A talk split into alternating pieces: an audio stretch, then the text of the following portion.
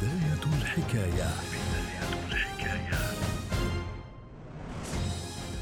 نوفمبر 2019 تحقق شركة أبل قيمة سوقية تبلغ تريليون وسبعة عشر مليار دولار أمريكي.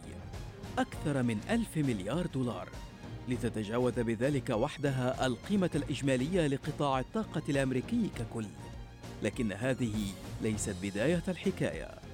في عام 1955 يولد ستيف بول جوبز تحت اسم مصعب جندل الرفاعي لأب مهاجر سوري وأم أمريكية. لكن أسرة والدته ترفض زواج ابنتهم من غير كاثوليكي ويتم منح مصعب ليتبناه زوجان من كاليفورنيا هم بول وكلارا جوبز. وفي منزل العائلة في المنطقة التي ستعرف لاحقا باسم وادي السيليكون وتصبح مركز صناعة التكنولوجيا الأمريكية ينشأ ستيف ويزداد شغفه بالإلكترونيات والتكنولوجيا. في مرحلته الثانوية يبتكر ستيف شريحة إلكترونية لكنه يتعثر تعليميا ويرسم في عامه الأول بالجامعة ثم يقرر ترك الدراسة بعد تعرض عائلته لضائقة مالية. مندفعا بعشقه للتكنولوجيا وسعيه لتنمية مهاراته.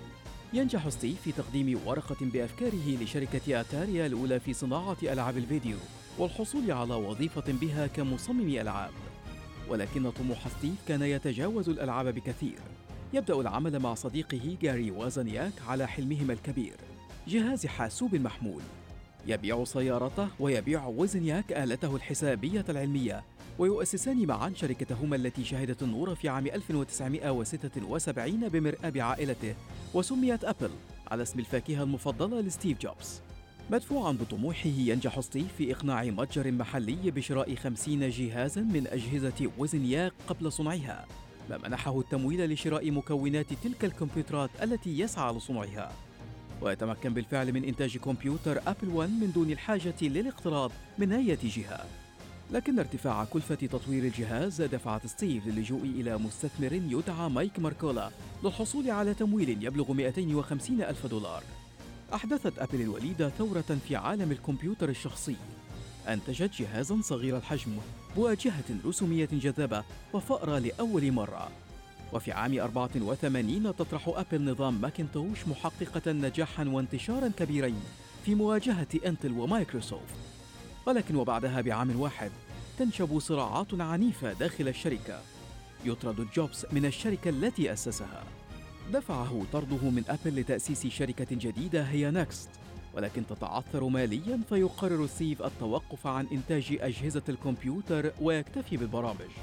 وبعد فترة من التذبذب وبفضل تعاون مع قطب التكنولوجيا الآخر بيل جيتس يتم طرح برنامج ويندوز إن تي لتحقق نكست أرباحا كبيرة.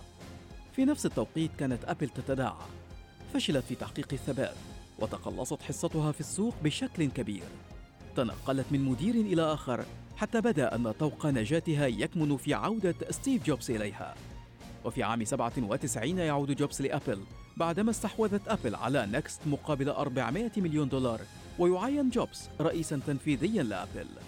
يعود ستيف إلى أبل بأفكار ومنتجات ثورية جديدة.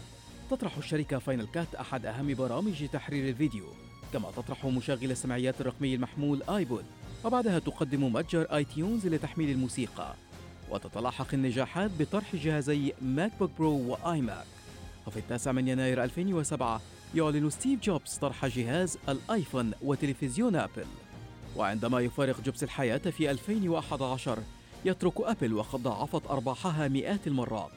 لتواصل الشركة من بعده نموا هائلا يدخل الشركة ذات علامة التفاحة المخضومة الشهيرة التاريخ. كأول شركة أمريكية تتخطى قيمتها السوقية تريليون دولار. بداية الحكاية.